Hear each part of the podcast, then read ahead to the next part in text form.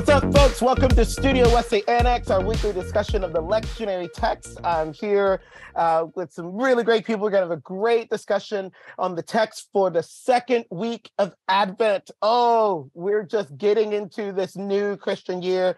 So I want to uh, always introduce my good friend, Brooke Lawrence. Hello, Brooke. How you doing this morning? It's morning for us. And, and how are you doing Yeah, this morning, Brooke? Yeah, Um, I'm doing really well. I'm excited to be here. Yeah, super It's early It, it feels for early. me. it's, it's, it's early-ish. Um, let me also introduce a good friend who's also part of Studio Wesley, Michael Yarick. Michael, how are you doing? Doing good. My dog is uh, having a slumber party, so I didn't have to wake up to walk her, which is nice. You know, and my cat ran out the house. We have our stories. That's that's uh that's a beautiful thing. Michael is actually the person that will be editing and producing this episode, all the episodes, and we're grateful for him. So glad he's here. And then my good friend Jess, who was a part of season one, and just really grateful that he is here. Jess, how you doing this morning? I am doing fantastic. I'm just really glad that my agent could get this uh, very extensive gig back on my schedule. Feeling very loved and important today. I hope you all are all as well. The size of the check we had to write to get Jess in the Zoom room today, y'all. You Incredible. don't even understand. Like, Half the budget. yes, half the budget, but you know what? It's worth it because he's going to bring gold today. So I'm going to pray for us and then we're going to dive right in. So, friends, let's pray. Oh God, I give you praise for the second week of Advent and the text we get to discuss together. Um, I pray that those who are uh, listening, watching, would be inspired to to dig into the text for themselves, to see what you have to say to them, and just as we discuss today, I pray that your Spirit would uh, just move through the Zoom room and out into all of the digital spaces. We give you praise for it all in Jesus' name. Amen. All right, friends. Well, we are discussing today Romans 15, Isaiah 11, Psalm 72, and Matthew chapter 3. Again, diving into uh, the second week of Advent. And I get to start with the Romans text, which apparently I always get the Romans text, which isn't true because if you go back to se- season two, episode one, Advent one, uh, you'll see that I didn't do the Romans text, but it's fine. It's cool. I'm gonna do the Romans text today. All right. So here, here go. Obviously, not reading the whole thing, but let me just read two verses for us um, as we start this discussion. Okay. So whatever was written in the past was written. This is Romans 15, verse 4. Whatever was written in the past was written for our instruction, so that we could have hope through endurance and through the encouragement of the scriptures. May the God of endurance and encouragement give you the same attitude toward each other similar to Christ Jesus's attitude. Okay, there's there's a lot that I love about these two verses um, in this week's text, the New Testament text. But I'll just say that I think as it relates to Advent, there is this need to go back so that we might go forward. You know, this is what this is what the text says, right? What was written in the past was written for our instruction. I remember I was talking to a friend, were having this really just weird moment that we were a part of, and my friend was um, sort of wrestling with some things that had happened like in the past and the way that are sort of showing up in the moment. And I said to them, they were really they were really sort of just uh, in a, in their feelings because they didn't know what to do about the past. And and I said to them, you you do realize that we we look at the past, we discuss the past, we we dig up the past, not because we can fix it, because it is literally about where we're going from here. And I and I I think that at times we get locked in the the things that have happened be- before, the past things. We get locked there and we just sort of are living those things, reliving those things. But really, the purpose of the hashing it out, the purpose of working through it is really to push us in a direction. And so I think that this text is super appropriate for Advent because Advent for us um, is the beginning of the year. It is not the end of the year as the the the regular the you know the sort of the Gregorian I think it is calendar or the the the calendar we use sort of uh, on the ground. But Advent's the beginning, and so we are looking back, but we are looking back for the sake of going forward, which I think brings a different kind of energy, a different kind of intent.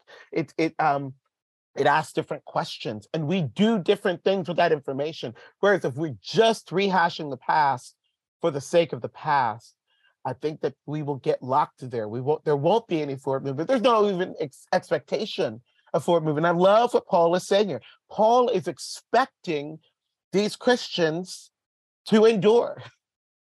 Paul is expecting them to be encouraged. What's that word encouraged in the Greek? Is literally to pour courage into, like you pour water into a cup.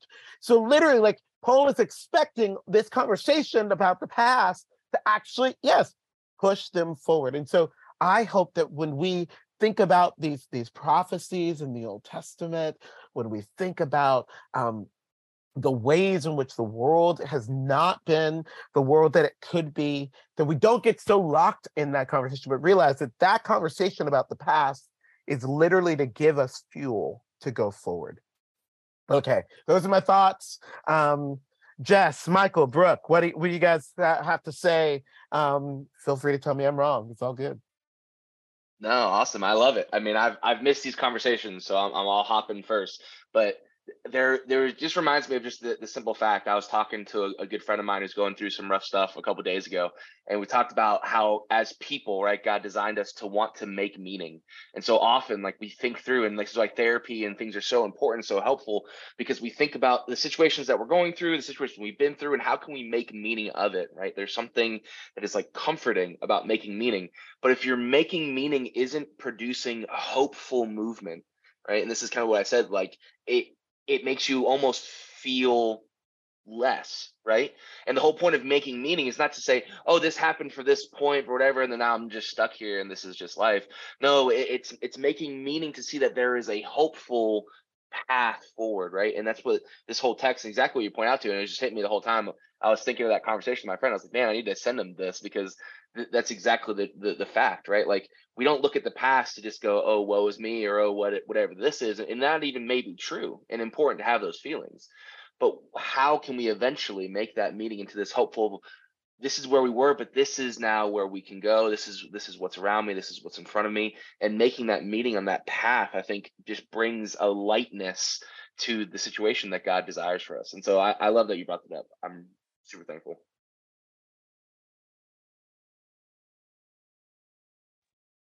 Michael, Je- uh, Michael Brooke, yo, yo, got, got anything you want to add to it? Uh, yes, yes. Um, mm-hmm. I, um, yeah, it's, um, I love hearing you talk, Derrick. You, you like talked about how like your style is to just like hop in with a sermon. I was like, yeah, like that's like the thing Derrick does with his sermons. Like he just like says something and you're like, wow, like that's really beautiful. Um, I um I am in a new phase of my life, I guess, where like I'm trying to do um I think I've um yeah, I'm like trying to do forward motion. So I've kind of just been in a I don't know, like gathering strength phase of my life. Um so not forward motion, but now I'm like applying to grad school and like my next year might be really different from the last four years um, and as i do that i find it i find this text and what you said really encouraging derrick. Um, i have um, i have ptsd and a big part of my last four years has been like healing from trauma um, and trying to like reevaluate my relationship to the past where like the past has been really painful for me and coming to peace with that and finding joy in that and mending that relationship has been important. Um, and you know like i'm into all that spiritual stuff that's like right now is like the most important moment um, which i also struggle with. But i um, i really appreciate this reminder that in scripture according to this text in scripture the idea is that we use the past to move forward. Like what we're looking to is the future. Um, like Paul isn't exactly like thinking about like 21st century Christians, but in a way he is. He is thinking about the future of the church and what happens moving forward. And I just feel um, inspired to continue to be a part of that, even in um, the little big things I'm doing with my own life.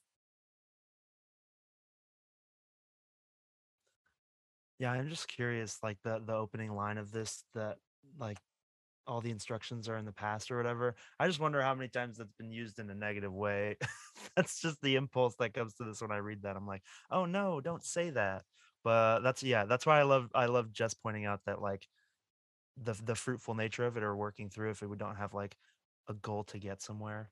Um which I I feel like when we say call to perseverance, which is what I'm reading here, like persevering through that through the things in the old or just like learning from the old. I don't know. I'm just repeating a lot of things because I went last. That's my own fault. But yeah, yeah, good stuff. Awesome. So, so good. Thanks for those comments, friends. Well, Brooke, take us into Isaiah 11. Oh, um, Isaiah 11. Last time I had to read a psalm, and I really don't like the psalm, so that was that was an experience. And this time, it um, I've been doing a lot of those like Bible in a year reading plans. I say I've been doing a lot of them because like I never make it all the way through. Right. So like I'll like vaguely like I have a vague idea of a lot of Bible books, but like I don't really quite know what's going on in most of them. Um, so I have this idea, right? Like I like Isaiah. I really like Isaiah. I'm like, why? Why do I like Isaiah? Um, and surely there's parts of Isaiah that like won't resonate with me like this, but I, I really do appreciate this passage. It's one of those passages like I've heard over and over, but I um it really is beautiful to me. So I'm going to read Isaiah 11 through 3, 11, 1 through 3. And um, and this is in the voice Bible. Um, I had to switch translations because the first one didn't sound good, but we'll see, we'll see how this goes. Um, but on this humbled ground, a tiny shoot, hopeful and promising, will sprout from Jesse's stump. A branch will emerge from his roots to bear fruit. And on this child from David's line, the Spirit of the Eternal One will alight and rest. By the Spirit of wisdom and discernment, he will shine like the dew. By the Spirit of counsel and strength, he will judge fairly and act courageously. By the Spirit of knowledge and reverence of the Eternal One, he will take pleasure in honoring the eternal. He will determine fairness and equity. He will consider more than what meets the eye and weigh in more than what he's told. Um, I'm a person, um, the people in my life know this very well because I talk about a lot. Um, I've really been struggling in the past few years with like, what is Jesus's personality like? Like I I believe and when I experience Jesus, I experience Jesus as like a really loving, kind person who cares about me. Whew, but when I read the Bible, I see, I don't know, like I see Jesus as someone who um, he has an interesting personality, right? Like he he's um he's kind of sassy. Like he's kind of short-tempered at times. You know, he's not um I, I use this example there's like one time that I can find where someone tried to hug Jesus and he was like, stop immediately. He was like, we're not doing this. I, again, I, I'm open to be being shown that that's wrong, but, um, but I've really been, um, like struggling with that. And what people tell me is like, Jesus isn't nice, but Jesus is kind. Um, and I, I identify as a person who's nice and kind. So sometimes I like struggle with that distinction. Um, but I, I love this passage because to me it frames, um, I guess, it, reading this passage about in the um, from the with the lens of looking at it through Jesus's mission, um, like who Jesus is. Um, this is a beautiful person that it describes. Um, and I love the words that it uses, the gentle words, and it reminds me to read the text um, kind of, you know, like reading a text message. Like you don't always, unless you know that person really well, like you don't always know the tone. So it reminds me to like bring this tone to Jesus's words. Um, I don't know exactly how he said them, but like this says that Jesus is gentle. This says that Jesus is wise and the counseling like has a spirit of counseling. And when I read, sometimes he says stuff like, you fools, like I can't, like, I'm going to bed. I can't do this anymore. Sometimes he does say stuff like that. I don't know if he said that in the most patient way, but it reminds me to bring that to the text. Um, the second thing I'm going to say is um, Isaiah 11, 6, a day will come when the wolf will live peacefully beside, oh, beside the wobbly kneed lamb and the leopard will lie down with the young goat. The calf and the yearling, newborn and slow, will rest secure with the lion, and a little child will tend them all.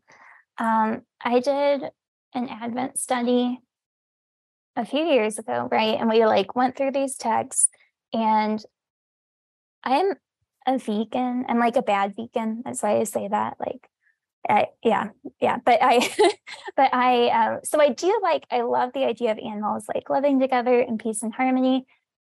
You'd think I would love this text, but it always, ever since I was a kid, like it really bothered me because I was like, it's like, okay, in Zootopia, which is a Disney movie about, yeah, y'all know I'm talking about. Like in Zootopia, I don't know, you have like the rabbit and like the fox, like all these animals that are living together. But I'm like, okay, but like, what do the foxes eat?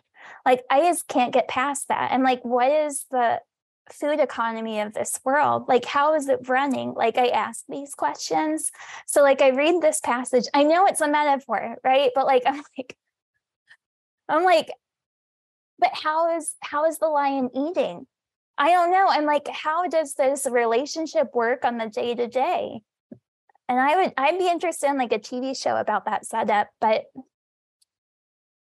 but I, moving past that, I, I do think that it is a profound image of these animals. Again, like that wobbly kneed lamb, like, wow, what an image. Um, but I do appreciate this image of like that's part of it, right? Like this is incomprehensible. Like these animals should not, in the biblical imagination, like they should not be allowed to exist harmoniously together. And it reminds me of what we believe about the impossibility of what Christ is doing in the world. Like it doesn't make sense. Like it, we cannot imagine this happening um, under normal circumstances. It is absurd. It is wild. And I feel reminded that that's the type of wild hope that Jesus calls us into. Um, that incomprehensible belief that we are invited um, invited to carry with us in this Advent season. So good, Brooke. Wow, so many thoughts. Michael, Jess, show got any thoughts uh, in response to what Brooke brought? Yeah, first, I just want to comment on the Zootopia metaphor because I think about this in Lion King in the opening number. They're like all bowing down to the lions, and you're like, that seems a little patronizing that we're singing about the circle of life, and you're like bowing down to this lion that's inevitably going to eat you. Doesn't matter. It's fine. I just need, yeah. Um, the okay wobbly kneed lamb i have not heard wobbly kneed used to describe a lamb in any other scripture i don't know if that's common or if that's just the voice translation but i love that because i feel like the lamb is terrified that's why their knees are wobbly they're absolutely terrified because the wolf is there and this shouldn't be happening and then it puts the onus on the wolf to like make it peaceful for the lamb like the onus is now on the wolf and not the lamb like the lamb is terrified and it's the wolf's job to be like hey we're gonna live peacefully together this is gonna be fine that oh, that's that's that that just popped in my brain okay that's all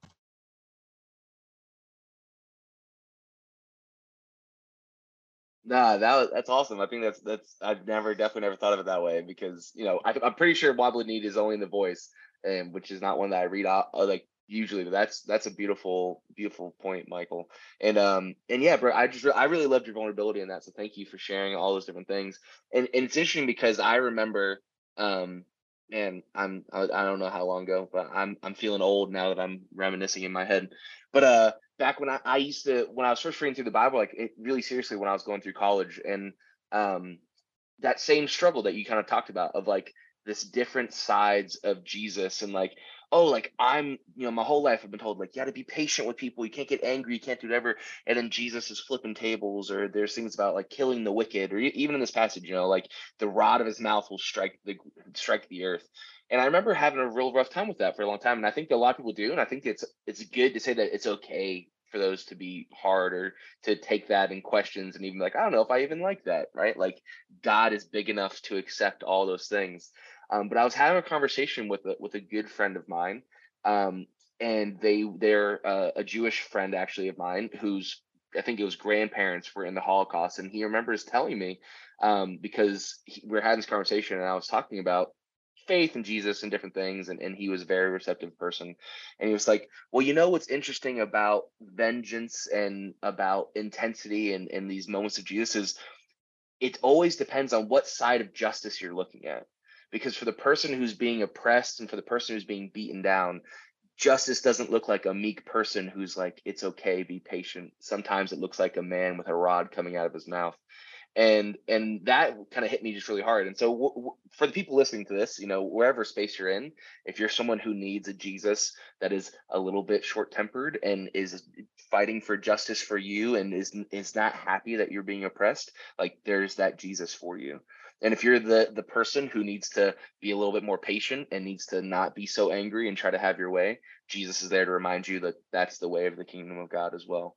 And so so yeah i, I think that's really beautiful and i just i just really hope that people will engage with that that real wrestling that vulnerable question just like you did brooke. So thank you so much for leading us in that can I can I jump in on, on that real quick? Yeah, dude, I I think that's incredible. I love that. I love hearing that so much. Just I come from like a theater background, so it's all about like the interpretation you put on the character. And anytime I read like biblical scriptures, I read everybody in the Bible with a specific personality, and then like Jesus is like a blank slate. Like they're they're just this walking body that I have not put a like a persona to. Because yeah, I mean, I think I think it's very beneficial and very helpful for that for the the person of Jesus to be that slate that you can I don't want to say project onto, but it's like, yeah, what what what do I need in this moment? And then that that is what Jesus can be. And I, yeah, I, I just think that's awesome that you put words to that. That's amazing. Such rich discussion. We're going to take a quick break and we'll be right back.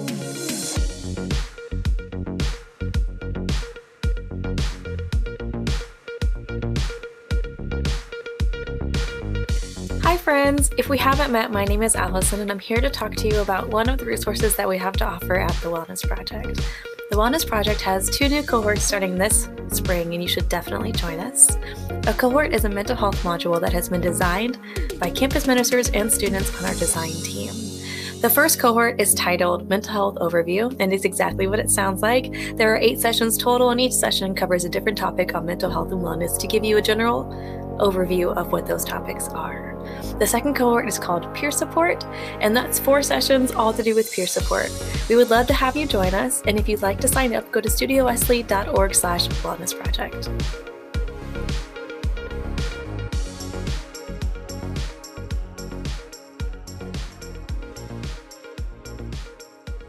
I wear Derrick like a backpack. I just throw him right over my shoulders at, at annual conference. And I just carry him around, you know, and it's fun. Jess is actually talking about uh, the sheep that he, the lamb, the wobbly kneed lamb that he brings to annual conference. So welcome back, welcome back to Studio Wesley Annex, and we are going to keep going here uh, with uh, Psalm 72, and Michael is going to take us down that road. So uh, go for it, my dude. Yeah. I had Psalms 72 verses 1 through 7, and then we threw in 18 and 19 just to give it a nice little bow at the end. Uh, I'll read I'll read part of this just so we know where we're we're headed.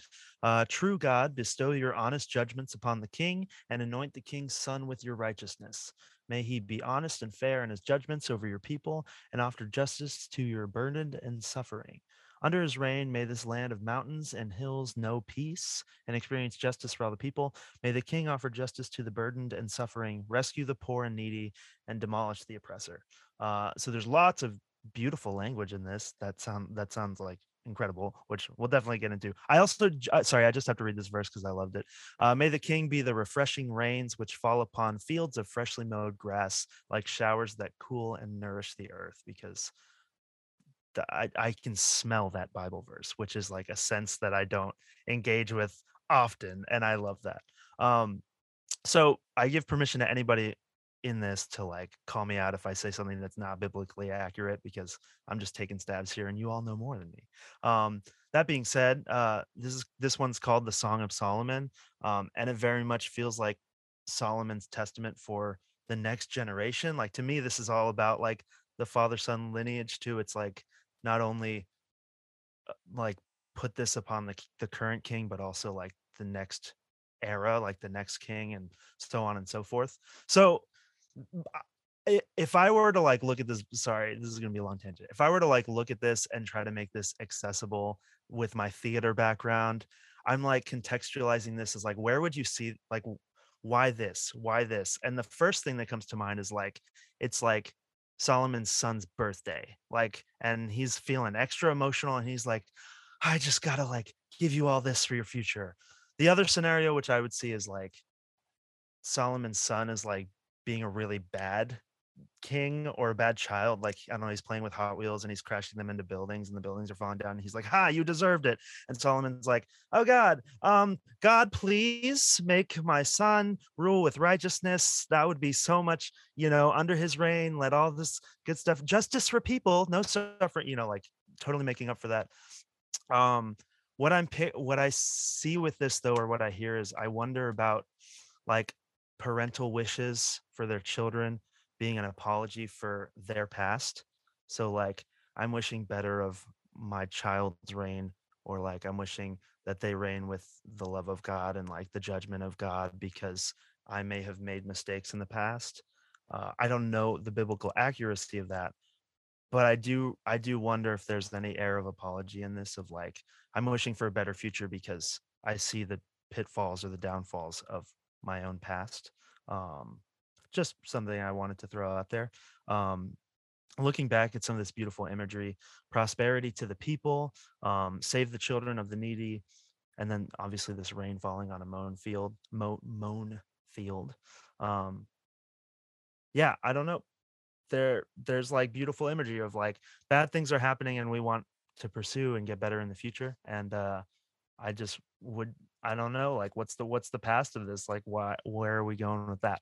Um also like it feels so much about like connecting God to the king and then at the very end in verses 18 and 19 we say um may the eternal God the God of Israel be blessed for he alone works miracles and wonders. Like he doesn't need you but it would be awesome for you guys to be on the same page because you're like the representative in this situation. Um and I, I think that's that's a nice way to end it of like oh by the way like just to go back like we don't we don't actually need the the the human side of this but like it would be awesome it like imagine all the things we could do if they did work together um but god can do it by by themselves just to clarify. Um yeah that's all i got. I, I hope that was there's some sort of consistency there. Michael, that was great. I mean, of, of many things, the fact that you said you could smell that text. I mean, I just think that the, the ways that smell it smells take us back to scenes and put us in different places. Like, I just loved that thought. Um, and just these images that you that you put in front of us from this text from the psalm text it's just so good i wonder if that's why like i got so hung up on this like father son element too because like mm-hmm. a, a mown uh, like a mowed lawn feels like a dad thing too it's just like like we mowed the grass smell of like cut grass like father mm-hmm. son i don't know the new balance is covered with grass it's a whole thing wow so good brooke jess y'all got any thoughts Absolutely. Um, so I, I love that. I think that, you know, you talked about us knowing more than you, but I think you just gave a perfect example to everyone out there that, you know, everyone has the ability to have incredible insights and just connections with the scripture text. It's one of the most beautiful things about it. So thank you for that, Mike. And and what's hilarious about it is I'm I'm definitely not um, as read up on my um, history of the kings of Israel as I used to be. Um, but I am I'm when you were talking about uh, a father's prayer and him praying, just like God, please, like my son is destroying things with Hot Wheels and being proud of it. Like that is definitely what uh, Solomon's sons and the kings after Solomon were were known for. They weren't they weren't the best of kings. They were slowly getting worse um, throughout time, supposedly. And so what I think is really interesting is like um, like I don't know if that's if Solomon had that insight.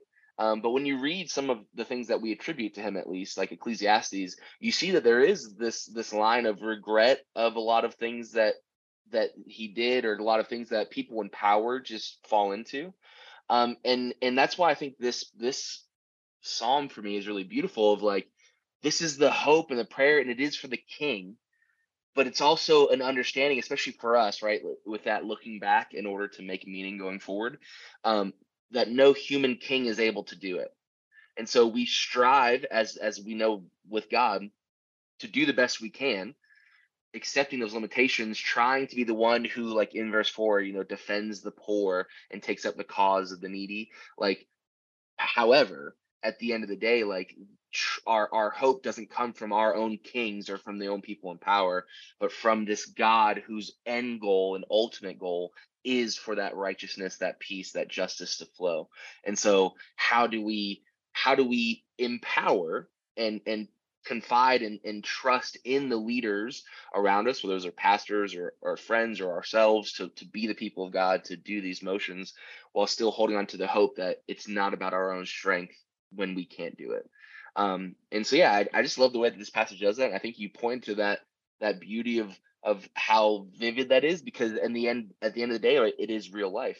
Like you can smell these passages because in our real life like when you're walking through a mown field like can you smell it and remember that god's desires for justice? You know and, and that's just something that like i try to to imagine and hope. Um but yeah but i just i just love that. I think that there's some really great insights and and, and things to, to sit on so thank you. I um i grew up catholic and um, one of my experiences of being Catholic, I don't think this is like everyone's experience of being Catholic, but for me, I really felt like like God and the stories in the Bible were elevated onto this plane that was above the human existence plane that I was on, where I I received the message that I was encouraged to not relate to scripture because that's above me I and that's like very specific to me. Like I don't, I don't think everyone gets that experience um, within Catholicism, but it's very vulnerable and new for me to relate to the text and to connect the text to my own life. Um, because like there's that part of me that's like, oh no, like this is like not about me. You know, like taking that scholarly approach of like this is about a very specific thing and like it's not about my experience but i um i know you grew up in methodism mike i think am i right? Yeah. Like i remember. Yes no. No i i grew up baptist actually. Oh my gosh. We were roommates. I'm so sorry. I you grew up protestant. Okay and you grew up in a different world in a different part of Florida than I did. And um, not that I lived in like the Catholic part of Florida, but um, yeah, I um, I feel inspired by your vulnerability. You're like the way that you like comfortably relate to like, oh yeah, like this reminds me of when I used to mow the lawn. And I really feel encouraged to like keep reading the Bible and keep bringing my own associations into the text and going deeper into it and thinking like um, this sounds like a father talking to his son. Like how does that resonate with my my wishes towards children?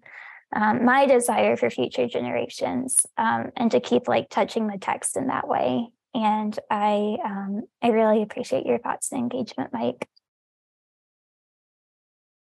so so good all right well we're about to land this plane, and Jess is uh, going to take us to Matthew 3. So take it away, my friend. That's right. Matthew 3. So this is verses 1 through 12. I would encourage anyone, if you sat through this so far, we're so thankful for you. But I would encourage you to grab a Bible and read it for yourself because it really is a beautiful passage. Um, and and of course, Matthew, we're in the Gospels. Um, and Matthew 3 is is one of the the big uh, it was so funny. I was on TikTok last night and it was like someone did a New Testament draft and they're drafting characters. And um, one of the the guy took John the Baptist as like his second pick, which I was like, that's kind of high, but you know, I, I get it. and so I was reading this, and I was like, man, that's just really, really kind of crazy that now I'm doing this talk on on John the Baptist, and and John the Baptist plays such a small role in this grand story, but it's so pivotal.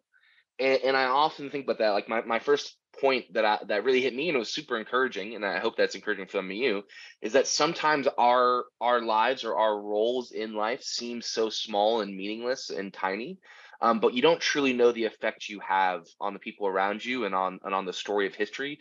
And in part of believing in a god that is bigger than us a god whose love and, and desire and like the grand narrative of genesis through revelation is for this like all-consuming love this fulfillment this unity is that by being a part of something that is so much bigger than us we ourselves are then elevated and expounded right? This is why like being made co-heirs with christ and all all this imagery that seems so far off and, and like brooke you're talking about like feeling above you like so much of my life felt that way.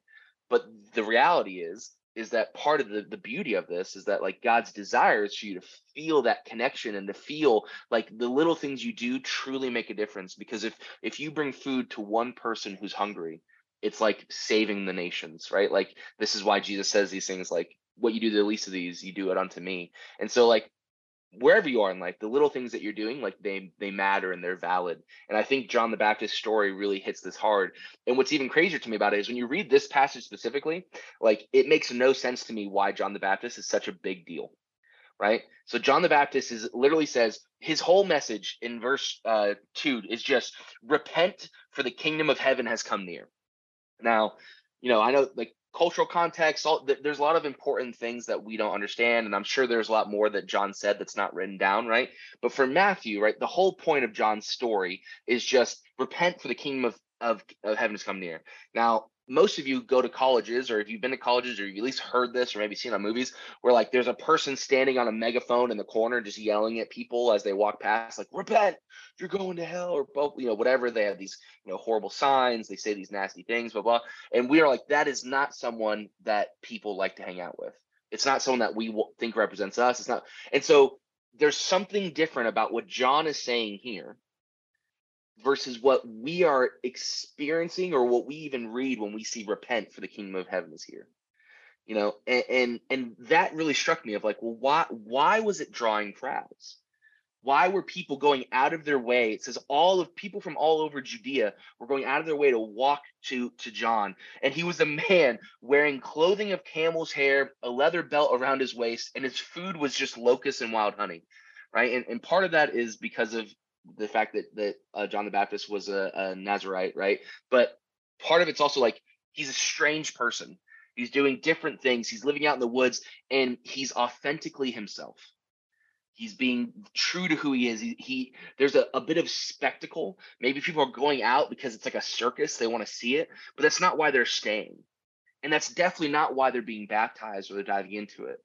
So there's something about this call for repentance for the kingdom of heaven has come near that he reads in verse 2 that is this hopeful, desiring, connecting to a part of ourselves that says, you know what? Although like I am who I am, life is going through like there are things about me that I wish could be transformed. There are things about me that I wish could be made new. And it's okay to say, like, you know what, I've made mistakes, and there's a God whose love for me is so all consuming. It may not be the mistakes that people are calling me out. It may not be all these things that people are putting on me for guilt and shame or whatever, but there's something in me and like, you know what? God sees who I am and knows what I need. And, and I love God for this. And, and I will turn myself into that moment, even if it means following a crazy dude wearing camel's clothes and eating wild hunkus, or maybe it means hanging out with people like Derrick and Jess, you know, in college campuses but there's something about this message that it's not condemning but it's life-giving. And so for us as we as we continue to move forward as as we find ourselves in faith or maybe you're someone who's in deconstructing parts of faith or maybe you're in places of, of finding newness in life what does it mean that the offer of repentance is not one of hey be ashamed be guilty of who you are and change but one of hey i love you who you are but you can continue to grow on this forward progression and what that means for you in a beautiful way that god is revealing to you. And don't be afraid of that transformation. But how do we step into it? And so um, I hope that wherever you are in that journey, that you you take these words and you see that the little differences, the little things you can do, can make huge, lasting impacts in God, and that God's desire for you is not to condemn or hold you into this this place of conformity, but a place of transformation and newness. So that is what I get out of Matthew three. The Reverend Jess Williams, everybody. Oh man, so good. Michael Brooke, you have got any thoughts? Yes, I trying to just jump in. Um, I um, I've been um, I'm always um, our CCW pastor Haley says. Um, I mean, I say it, she's like, Brooke, like you're always on a journey. Like I'm always wanting to. Um, I'm always like, oh, like I need to be transformed in this way. Um, like at our Friendsgiving, I was like, I'm starting my peanut butter jelly journey. Like, I'll, because I, I have a lot of dietary problems. like, I'll let you know what it's like on the other side. Like, I'm always like, oh, like I've got, um, I've got to go through the, I'm like always in the cocoon, right? Like, I'm, I'm never like a butterfly. Like, I'm always like munching my little leaf. Um, and that really um, texts like these really bring me to that place where it's like repent for the kingdom of god is near and i feel like when john says that in the text he is talking about it as like an instantaneous thing like uh you're gonna do this and like then then you'll like be ready for the kingdom of god and yet like i don't think that's the story right like i think John is human, right? I think like John is having to repent. Like John, I mean not not repent, but I mean like John I don't know. And John is like living his own life, right? Like Jesus isn't out there eating insects. You know, I'm not saying it's wrong. I don't know, I'm getting into weird territory. I'm not saying it's wrong, but I'm saying like John is on his own journey too. Like John is also not a perfect person. His disciples are not perfect people. If we know anything about Jesus's disciples, is that they're not perfect people. So I feel like when Jesus is baptized, of course, like Jesus doesn't need to repent, I imagine. Like Jesus is the kingdom of God, right? But if we're talking about this tradition of followers of Jesus being baptized, I don't think, and I could be wrong, but I don't think it's ever been a like oh, now you're perfect. Now you're going to totally follow it. Like it's an everyday choice. And I love your emphasis, Jess, on the small, on the little things every day. Um, and that really encourages me to think about that. And also, I've been um, wobbling around with like how to take in criticism um, and like how to value criticism from different sources. Um, and I have this foundation, like ultimately, my direction, um, I can be kind of spiritual, like comes from the Holy Spirit. Like if the Holy Spirit like speaks to me, and I have a really guilty conscience, right? Like I like, I, like if the Holy Spirit is like Brooke, like that's something you need to work on. Like I know that's something I need to work on. Um, and if someone, I mean, like I have a problem with John eating insects and honey, like that doesn't sound very vegan to me. Um, but I, um, but like the, I'm sure from the little I understand, like John represents a minority ideology in his time and place, right? There's a lot of people looking at John going, like, I don't know what's going on there. And yet, despite what I said earlier, John is following God's will for him. God is doing what I John is doing what God needs him to do. Um, and trying trying to discern and it's hard because like we don't have like our cousin jesus that's like hey like john like cut that out. Like it's, it's harder to discern than i'm sure it was like for john i imagine but um but really trying to lean into like um what criticism is from the world in a way that's not from god and how can i zero in on what god is calling for me in this moment I don't I don't have I'm still I'm still processing this one. So the I don't have as many as many thoughts on this. I I will say like I I get really excited about these like modern day relations to scripture and seeing seeing John here as this like as that the the like crier on the on the college campus like it does resonate a lot and I think and I think it also like makes us have to work work harder to like justify this person or not justify them but like it, it, just makes you have to work harder with the fact that it's working which like which which you definitely mentioned jess of like oh this is working. How on earth with that like modern day connection? Uh which i think is really cool. I yeah i just i don't know i get really excited about that. I don't have process thoughts on that but you know that's definitely it's just exciting. I love it gosh yeah i as i think about just where we've been um this these few minutes together. I just wonder, particularly as it relates to Advent, the the the encouragement, I think, no, let me say it this way. At least for me, when I think about where we're headed, the coming of the kingdom, the coming of the kingdom, uh, and the ways that I hope that God is going to make all things right. That you know, it's going to right the wrongs. It's going to put the world to rights, as N.T., N.T. Wright says. Um, I, I always think about it in terms of what God's going to do.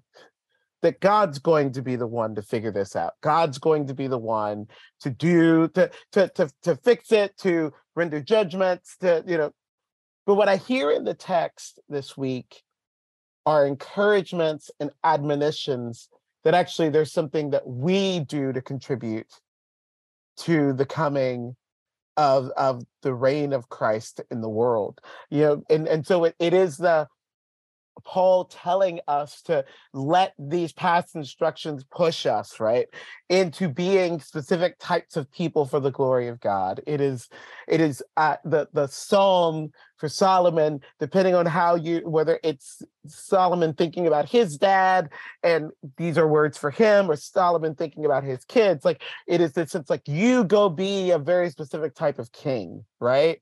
it, it's it's the Isaiah text like this is the world that we're moving to and how can we start co-creating it and even when it comes to John the Baptist this coming of the kingdom requires something of us it isn't something that we just spectate it isn't something that we simply watch it is something that we participate in and it's both a physical participation and it's a heart participation it, that, that it's the don't just act differently, be be different.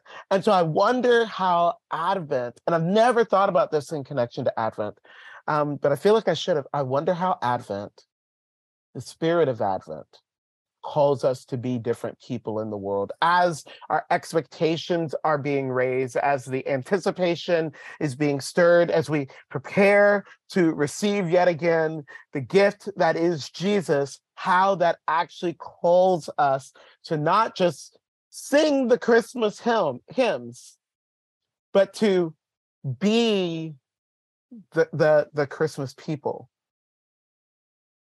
Um, and so with that, I hope that that that that my that was my attempt of tying all of our texts in together um, in today's episode. Really grateful for my friends here, and uh, I want to invite Jess to close us in prayer. Absolutely. Would you join me in prayer? Heavenly God, creator of all, we come before you thankful for the gift of this day and this time. Lord, may we be reminded with each breath that we breathe in that your hope still reigns. That God, as we enter into this journey with you, with each new day, as we as we enter into this journey with you, whatever that's um, starting our peanut butter journeys or dealing into our repentance journeys, or wherever we find ourselves, God, uh, Lord, you meet us exactly where we are. You call us to look into the past, not to be stuck, but to find ways forward as we search these scriptures, Lord, we, we pray that you continue to move in our hearts so that we may find this life abundant that you have given us. God, we thank you uh, that you are not just asking us to be spectators, but to be participants. That, Lord, you love us so much that you trust us and you guide us and you cheer us on. God, fill us with courage with each and every day, we, we may see the newness of the kingdom of God and the kingdom of heaven here, now, and forevermore. We love you and we praise you in Jesus' great name we pray.